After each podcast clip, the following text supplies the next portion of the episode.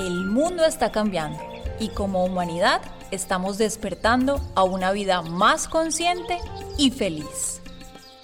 Desde Satya Podcast queremos compartirte todas las herramientas del yoga y su filosofía para mantener la frecuencia elevada.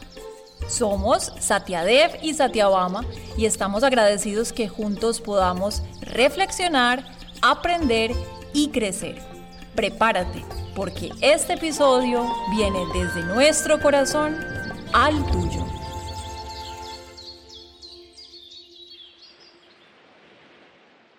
Om Namah Shivaya, hola y bienvenidos a un nuevo episodio del Satya Podcast, estrenando temporada con un nuevo tema. Quiero empezar como creo que pocas veces pero siempre con esa misma intención de agradecer el que estés acá escuchando este episodio.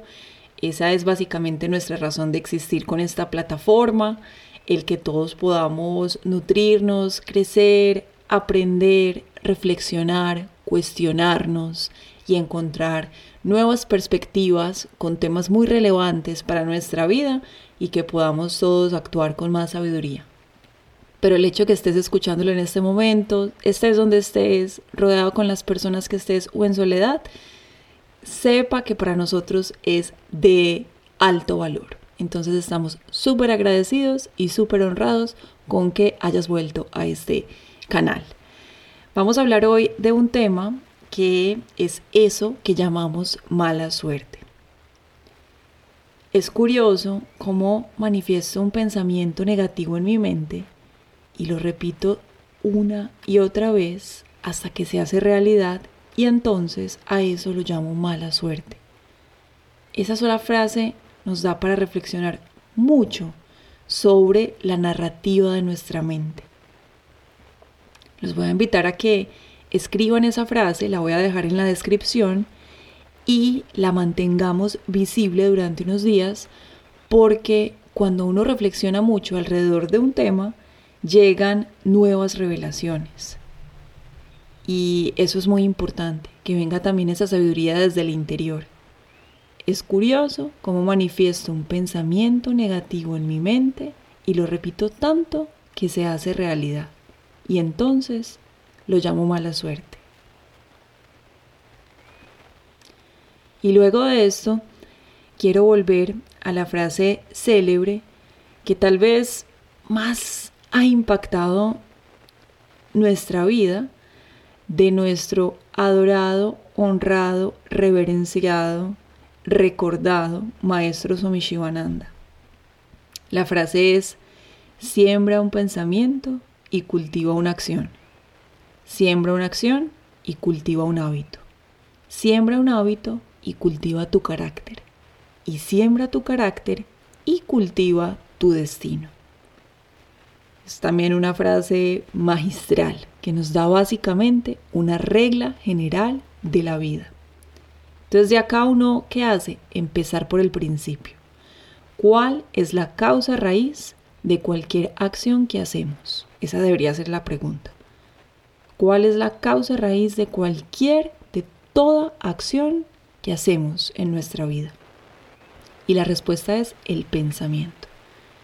El pensamiento da nacimiento a la acción, lo que significa que nuestras acciones todas se derivan de pensamientos.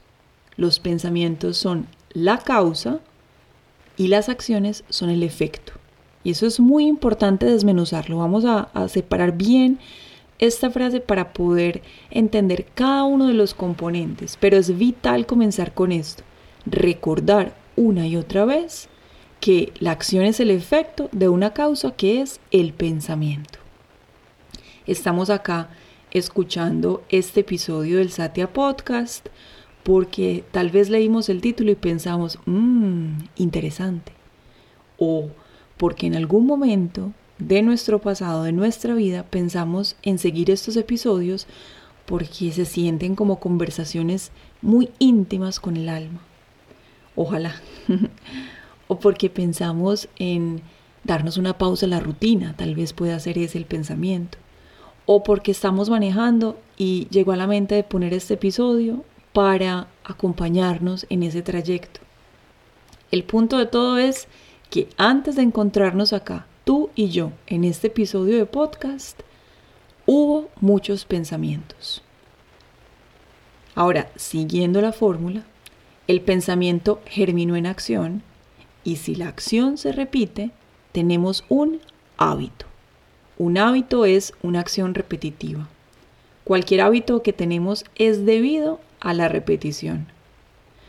Brownie los martes, té verde en las mañanas, yoga los jueves, el periódico el domingo, pancakes los sábados. Todo lo que hacemos repetitivamente se convierte en un hábito. Los hábitos no fueron originalmente un hábito, fueron una acción. Y la acción fue un pensamiento.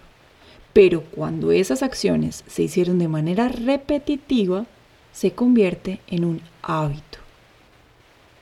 Entre más hago la acción, más fuerte y arraigado está el hábito. Eso nos da un montón de, información. Si quiero transformar un hábito, tengo que hacer superar esa repetición a lo que hoy originalmente tengo en mi plato. ¿Correcto? No es que no quiero ser tan impuntual. Soy impuntual, ¿por qué? Porque he repetido ese patrón de impuntualidad una y otra vez. Entonces, si lo quiero cambiar, ¿qué tengo que hacer? Superar en número de veces repetitivamente el acto de ser puntual, superar la impuntualidad. ¿Para qué? Para que pueda arraigarse el hábito de ser puntual, pueda destronar la impuntualidad. Por supuesto, hay grados de hábitos. Hay unos que están muy fuertes, esos que, que nos salen de nuestra torre de control, como que ya están en el piloto automático. Otros hábitos son esporádicos, como voy a clase de pintura los primeros sábados del mes. Y otros hábitos están en formación, esos que estamos cultivando hoy, que todavía no denominamos esto hace parte de mí, pero que poco a poco estamos llegando allá. Entonces es rico también uno esclarecer ese, ese panorama en su vida. ¿Cuáles son mis hábitos? ¿Qué hábitos estoy formando? ¿Estoy a gusto con estos hábitos? ¿Siento que están contribuyendo a mi evolución? O hay alguno que ya tenga que estar en, transformación. Siguiendo con el desenlace de nuestra fórmula original que nos regala Swami Shivananda, de los hábitos se forma nuestro carácter. Es decir, que nuestra personalidad es básicamente una colección de hábitos. Tenemos diferentes hábitos o podríamos decirlo diferentes caras de nuestra personalidad en términos a cómo reaccionamos ante las cosas. Esto es súper vital, no lo dice el yoga. Cualquiera que sea la manera de responder ante una situación, se deriva de nuestros gustos y aversiones. En sánscrito hay dos palabritas para eso, raga y duesha, lo que nos gusta y lo que no nos gusta, lo que nos disgusta. Y entonces todo en nuestra vida, incluyendo nuestra personalidad, está moldeada por esos gustos y aversiones. Algunos somos de personalidad más segura, somos de bastante confianza. Otros somos más temerosos. Otros somos irritables. Y todos estos mecanismos internos se definen por nuestros gustos y aversiones. Es decir, que lo que nos gusta y nos disgusta nos da muchísima información para nuestra vida. Por eso hay que tenerlo claro y también trabajar con eso. Una definición del yoga en el Bhagavad Gita que nos da Krishna es yoga es equilibrio, ecuanimidad ante los pares de opuestos, ante el raga y el dvesha, ante lo que nos gusta y nos disgusta. Si podemos ir como disminuyendo esos picos de gusto y disgusto, vamos también a entrar en una zona muy cómoda, más disfrutable de la vida y también nuestra personalidad se va a ir transformando. Una gran práctica por excelencia para trabajar esa ecuanimidad es la práctica de yoga asanas. ¿Cómo les parece? Eso dicen los maestros. ¿Por qué? Porque movilizamos nuestro cuerpo hacemos posturas que nos generan tal vez incomodidad y que decimos la estoy haciendo porque así es o porque así lo está diciendo el profesor, pero esto se siente incómodo. Entonces ahí sostenemos, respiramos, llevamos a nuestro cuerpo a un estado de relajación durante la postura y entonces nuestra mente se va entrenando en que, bueno, en lo incómodo también puedo habitar, también puedo encontrar cierto aspecto de comodidad y se va limando ese pico de incomodidad y vamos encontrando más neutralidad. Entonces es muy rico ese tipo de herramientas que nos van ayudando a empoderarnos para que no sea nuestra mente quien esté todo el tiempo dominando nuestra vida, sino que nosotros tengamos la capacidad de decir, este momento es incómodo, esta situación no me gusta, esta respuesta no es lo que yo haría, pero acá estoy y estoy neutral.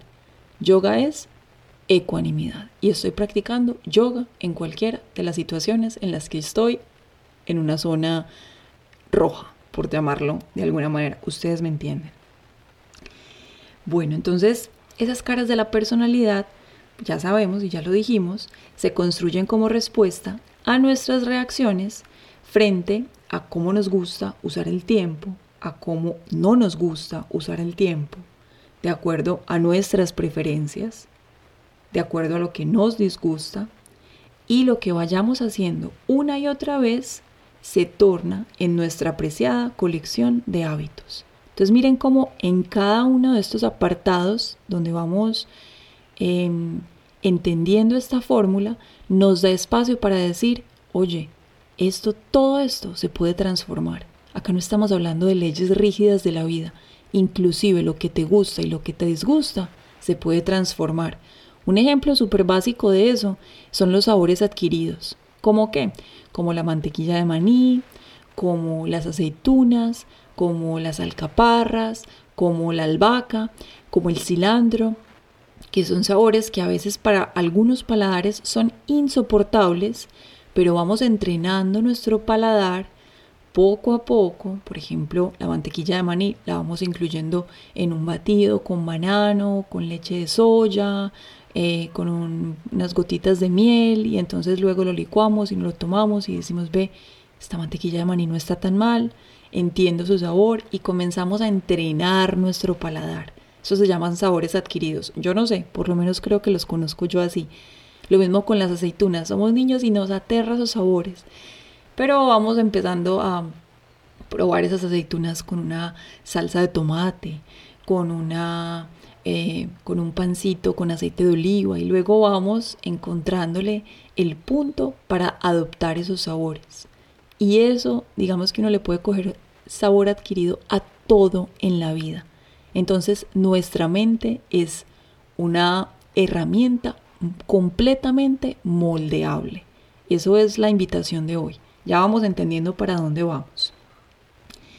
Y finalmente, en esta ecuación tenemos al destino. El destino responderá diferente a las diferentes personalidades, a los diferentes caracteres va a ser ese destino diferente para quien es perezoso y para quien trabaje mucho, para alguien que perdona con facilidad y para alguien que resiente. Lo que se ha sembrado será el fruto que se cosechará. Eso es básicamente como termina nuestra fórmula. Y entonces vamos a ver esa ecuación a la luz de lo que llamamos mala suerte. La mala suerte, y creo que ya podemos conectar todos esos puntos nosotros en la mente, es la experiencia que vivimos ahora, si es que en algún momento nos hemos sentido así, con mala suerte. Y cuando estamos ahí, cuando estamos en ese momento en aparente realidad, viene, por supuesto, con, cierto reproche ante el universo. ¿Y por qué a mí? ¿Y por qué ahora? ¿Y por qué yo? Pero el universo susurra. ¿Y por qué no? Si es esta la realidad en la que has estado operando hasta ahora. Y viene a decirte, ¿por qué la respuesta a esas preguntas de por qué a mí, por qué ahora y por qué yo es porque te has dedicado a cultivar ese carácter que te llevó a ese destino y lo cultivaste a través de tus hábitos que no son más que tus pensamientos materializados en acciones continuas. Y eso inmediatamente revoluciona nuestra mentalidad. Porque nos dice, entonces, le he dado espacio a pensamientos oscuros. Le he dado espacio a pensamientos que no construyen. Le he dado espacio a pensamientos que me debilitan. Le he dado espacio a pensamientos que definen falsamente quién soy. Y esos pensamientos me han llevado a elegir caminos no tan lúcidos y brillantes que me han traído hasta acá. Quiero recordarte que el universo no impone, coopera con lo que estás encargándote de construir. Y lo más bello de todo esta, este conocimiento que nos da el yoga es que nada de esto, cuando hablamos de esa palabra karma, sentimos como si fuera un lastre, un castigo, una penitencia con la que tenemos que lidiar, pero para nada es así. Nada de esto viene como castigo, pero sí como recordatorio que nada de esto es permanente, ninguna de estas tendencias es eterna. Todo esto se puede transformar, lo hablamos antes. Nuestra mente es moldeable y si es moldeable, estamos diciendo que nuestros pensamientos, nuestras acciones, nuestros hábitos, nuestra personalidad y nuestro presente o nuestro destino, todo puede cambiar. Es solo cuestión de hacer los ajustes en esos pensamientos, en esas acciones, en esos hábitos que tal vez fueron inconscientemente desarrollados, que no, no, lo hicimos tan consciente del espacio que le estábamos dando a esos pensamientos y entonces se fueron construyendo. Y por ende, ¿qué nos dice? Si eso fue creado en la inconsciencia, no te preocupes. Ahora no te vas a dar látigo, no es momento para eso. No venimos a eso a esta vida, vinimos a aprender, a cometer errores y de los errores a observarlos y a transformarlos. Entonces vinimos a ponerle conciencia para transformar. Porque les recuerdo algo que también nos dice nuestro maestro que nos da infinito poder. Somos arquitectos de nuestro destino, de nuestra vida. Eso es súper, súper, súper bello. Somos arquitectos de nuestra vida. La vida nunca nos da la espalda. Siempre, siempre, siempre habrán ventanas de oportunidades, manos que te sostengan, brazos para ayudar, salidas y nuevas rutas. Nosotros solo nos tenemos que dar cuenta y recalcular, hacer todos los ajustes necesarios en nuestra ruta.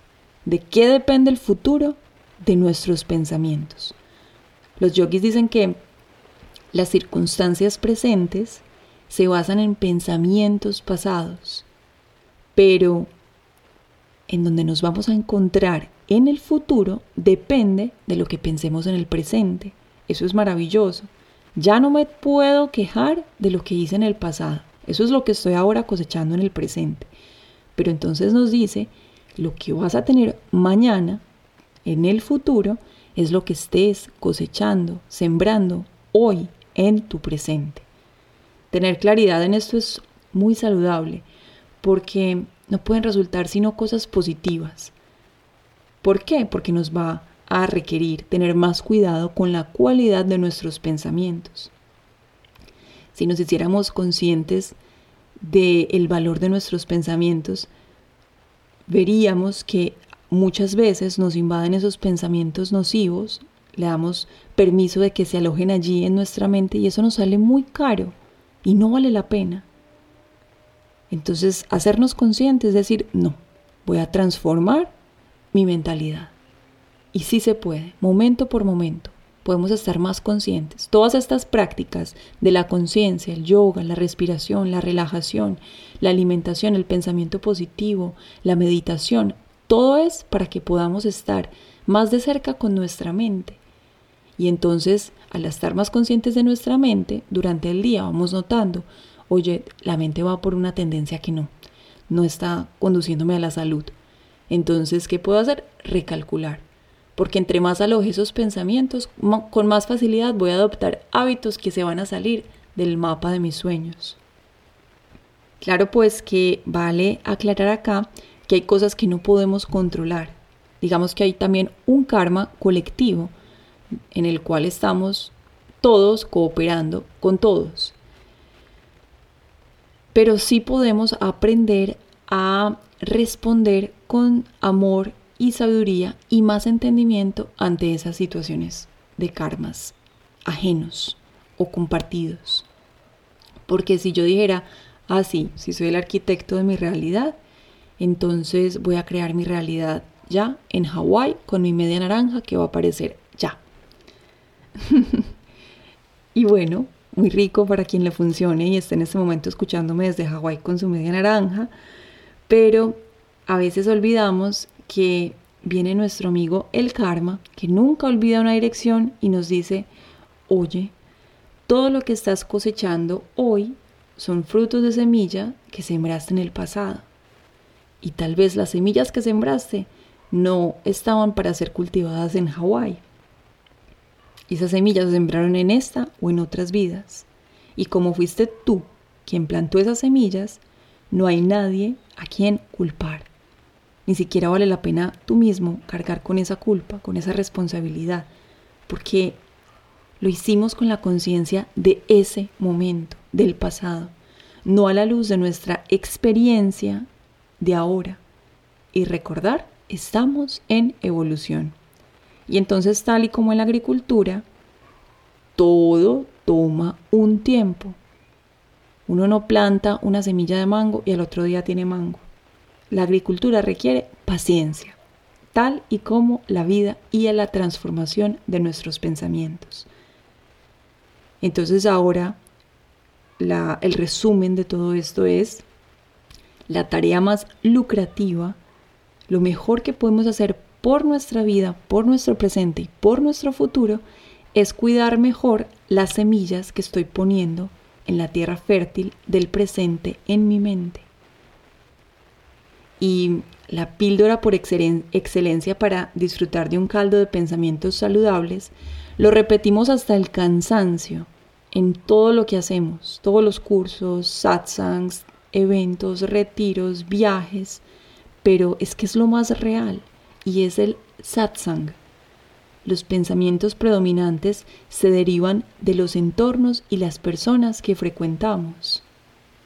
Por lo que si queremos tener pensamientos positivos, sanos y luminosos, tendremos que rodearnos de entornos y personas sanas y luminosas.